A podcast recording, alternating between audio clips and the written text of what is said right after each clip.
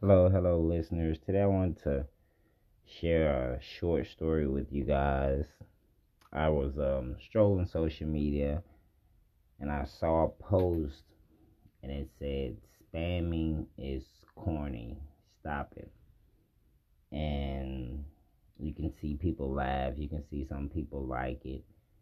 And I remember I used to spam comments, I used to spam people's inbox to just to get people to know who I was as an artist. And then when I transferred to behind the scenes on the exec role, I still did the same thing with my resume to labels and emails. I did the same thing in these executives' inbox, advertising the value that I could bring to their company. And I happened to get to meet one exec and he told me, Keandre, you can be such a bugaboo. But the thing about being a, a bugaboo is you're not trying to make it in no industry if you're not bugging someone. And that always stuck with me. And I had seen so many posts that would say how doing these things were were lame, it was corny and to the point where I was going to stop doing it. Like, oh, maybe I should stop doing that. Maybe people don't receive it well. Until that one person told me that bugging someone is a good thing, being consistent is a good thing. We're in an internet and digital era that every time someone's online, it's almost like seeing them in public. If you're someone who is presenting something that's going to help that person, then spamming them is almost what you have to do. You have to continue to bug these people if you're not able to get into get into contact with them. So that when you finally do reach these people, all you have to do is tell them, "Hey, check your inbox on this name." They happen to check that inbox. Some people has never seen that message. You could have sent them a hundred messages I had another person, I was pitching them ideas for maybe two years. And when they, I finally ran into this person, I let them know to check their inbox. And they, they um, then asked for my number. They called apologize on how they were so busy and that the messages were going to a whole nother section that they were never seeing them and they really didn't even know that they were there and it kind of helped them on me telling them to check their messages because those ideas I had sent over those last two years we were able to use certain ones to further their campaigns that were to come.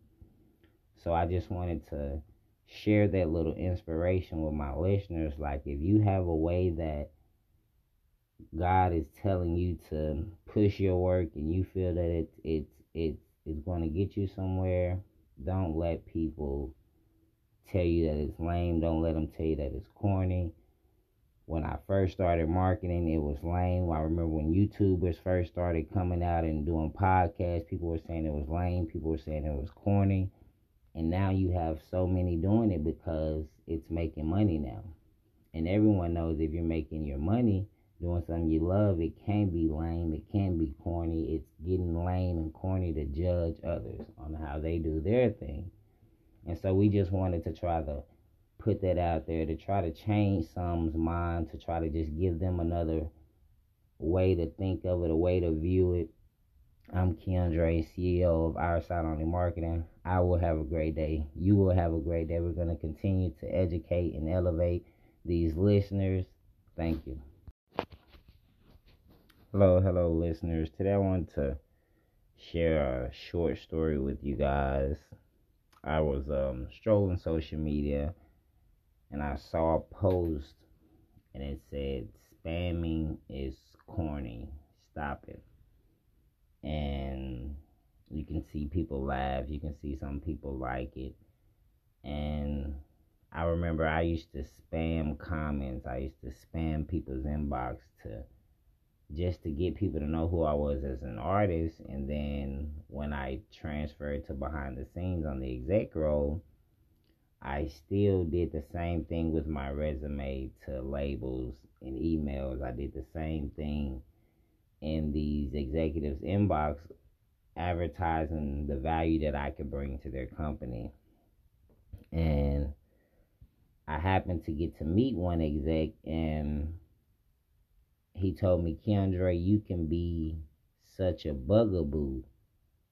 But the thing about being a, a bugaboo is you're not trying to make it in no industry if you're not bugging someone.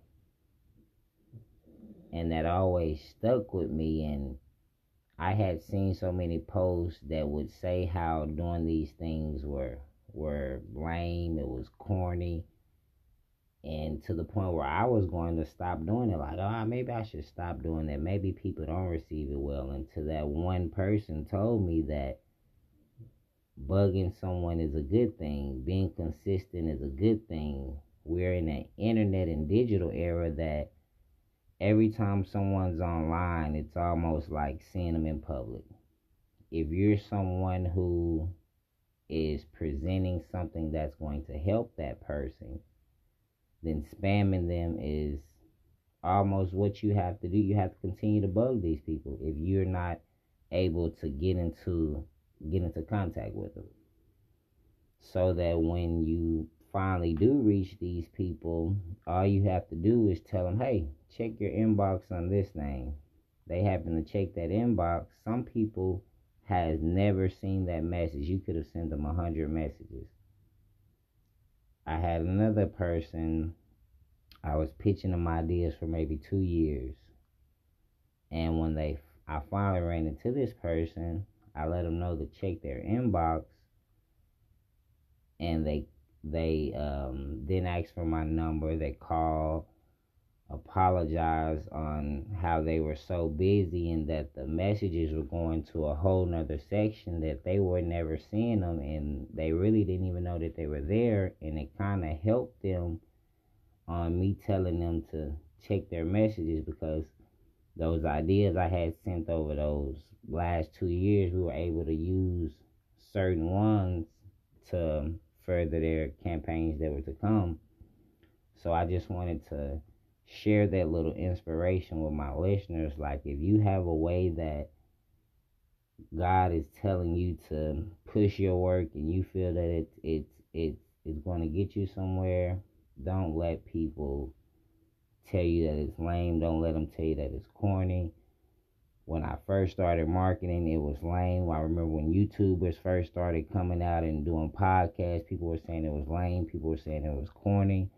And now you have so many doing it because it's making money now.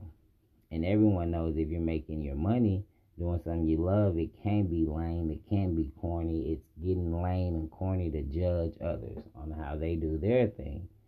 And so we just wanted to try to put that out there to try to change someone's mind, to try to just give them another way to think of it, a way to view it, I'm Keandre, CEO of Our Side Only Marketing. I will have a great day. You will have a great day. We're going to continue to educate and elevate these listeners. Thank you. Right that way. Be involved in the business, going to all the meetings and understanding how they recruit stuff and understanding about their masters and understanding who you pay back or how to get paid. Mm-hmm. You know what I'm saying? They just know they're doing their show money. Right. And they get show money, they get publishing checks don't other don't understand the YouTube chicks, don't understand the SoundCloud chicks, don't understand other chicks you could be getting that's not just show money or whatever the case may be. If somebody sample your records 20 years from now, you want to be able to get paid from that. Right. How you gonna collect that money when you're not the one that can sign off on that? Somebody else gonna be getting paid off of that. Right. But if you don't know that, then you're just oblivious to the fact that you can be financially stable for the rest of your life. You just didn't set yourself up to be stable. You just you set yourself up where you're gonna have to do shows all your life. Right. Set yourself up where you're gonna have to drop albums all your life, or you're not gonna be getting paid. If you don't drop an album, you're not gonna get paid. But when you set your stuff up, when you got residuals coming in, no matter what, it's because of the way your deal was structured. Mm. You gotta structure your deal where you get residuals no matter what. Like your residuals gonna keep coming in. Like you can stop this year, but you're gonna be getting paid from shit from three years ago. Right, right. Rest of your life, right? Because you set it up right, but you're gonna be getting hundred percent off of it, not a percentage off of your money mm. that you gotta pay hundred percent back. Mm. These cats getting hundred percent of money, you might get a deal for three million. You got to pay taxes on three million, but you walked away with one point eight, Right. one point five. But you got to pay three million, so you got to think about that one point five that you're spending. You really supposed to be paying that for taxes. Now you balled out. Now you got to get another check to make up for the last check. Mm. It's like you so you know pay you, taxes on the new now check. you working check to check. Yeah, the check's big, but you Right. working for million dollars to million dollar check, A five million dollar, five million dollar check because you get a five million dollar check. Half of it go to taxes. You spent a half a million, a million on jewelry. You ain't got nothing left. You had to get your manager something, but your manager didn't tell you you got to pay money on the five million. Mm.